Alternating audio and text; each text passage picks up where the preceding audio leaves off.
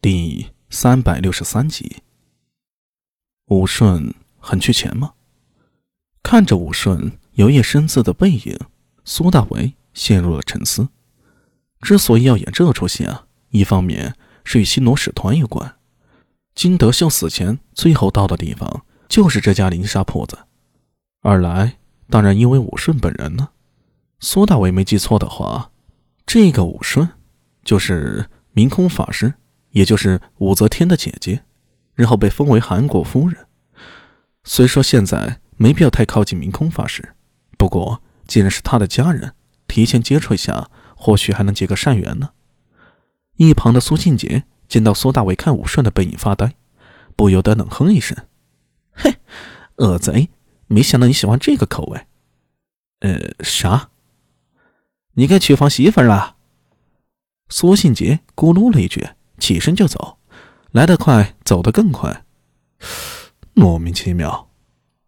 天色将晚，承天门街传来了鼓声，斜阳下的皇城笼罩在残红中，在庄严肃穆里弥漫着一种诡谲的气息。太平坊吴王府，吴王李克坐在书房里，手里拿着一卷书，一边随意翻看着，一边拈起一粒浆果放入口中，细细咀嚼。嚼了两口，感觉没什么味道，噗的一声吐了出来。最近长孙无忌啊，盯这边盯得太紧了，他只能待在府里，装作无心朝政的样子。刚起身准备去书架拿另一本书，一抬头却发现堂下不知何时站了一个僧人，身高大约在六尺七寸左右，也就是一百九十公分上下，肤色棕黑，高颧骨，深眼窝，高鼻梁，光头。年纪约在六十左右，却红光满面，精神矍铄。纳罗大师，尼克看了对方一眼，刚才紧绷的身体啊，放松了下来。哈哈，殿下别来无恙啊！哼，我还好，就是被长孙无忌老贼盯着，哪里也去不了。尼克从鼻子里哼了一声。范森纳罗双手合十。扫了眼李克手里的书，哦，扩地志，没想到殿下会对这本书感兴趣啊。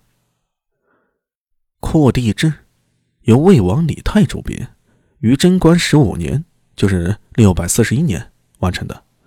之前李克对此可是一屑不顾啊。让小僧猜一猜，殿下可是对南池产生兴趣，或者有眉目了？心情是有那么一点，可惜我翻遍古籍，还是没什么头绪。对了，上次你说要清除后患，结果却差点露出马脚。李克将手里的书扔在桌子上。大师如果不小心点，只怕复国大业遥遥无期啊！啊，殿下说的是，小僧自会竭尽全力替殿下扫清障碍。停了一停，范僧接着说道。小僧这次来，其实是打探到一些关于南池的消息，愿与殿下分享。说来听听。有一份地图，或许记载了南池的位置，现在在霸府府主杨希荣手里。霸府？李克一脸惊讶。我听说昨夜风一坊好像闹了不小的动静啊。是，霸府的人。不知为何，趁天亮之前逃出了风一坊。虽然与武侯和驻军发生了冲突，但据小僧所知啊，杨希荣还是带着地图逃走了。也就是说，找到杨希荣就能得到地图，得到南池。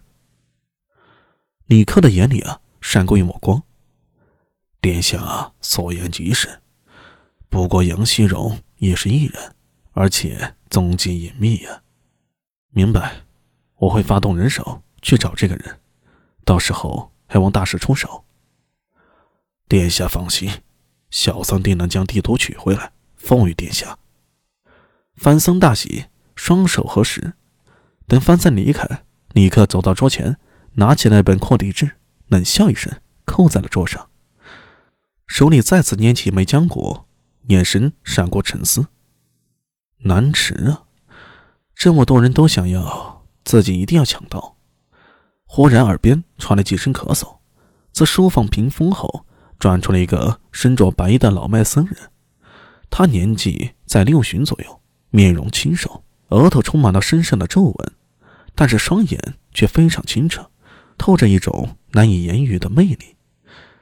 如果方才范森在此，必定会大吃一惊。范森纳罗自身也是异人，修为高深。如果房间里还有第三个人，一定会被他察觉到的。但是方才他直到离开都不知道这老迈僧人的存在。大师，李克收起了嘴角的冷笑，神情显得有些庄重，向白衣僧人说道：“刚才你都听到了。那罗儿婆美，想求兰池复国，哼，只不过是痴心妄想。”有了土，还需得有钥匙，方才能打开蓝池。我很好奇，大师究竟有什么办法打开当年韩中设下的禁阵？据我所知，钥匙在这一阵的诡异之主疑惑星君手里，他应该不会和人合作。呵呵，这个恕贫僧卖一个关子。白衣僧人微微一笑，没有回答李克的问题。李克点了点头。那我就不问过程，只求结果。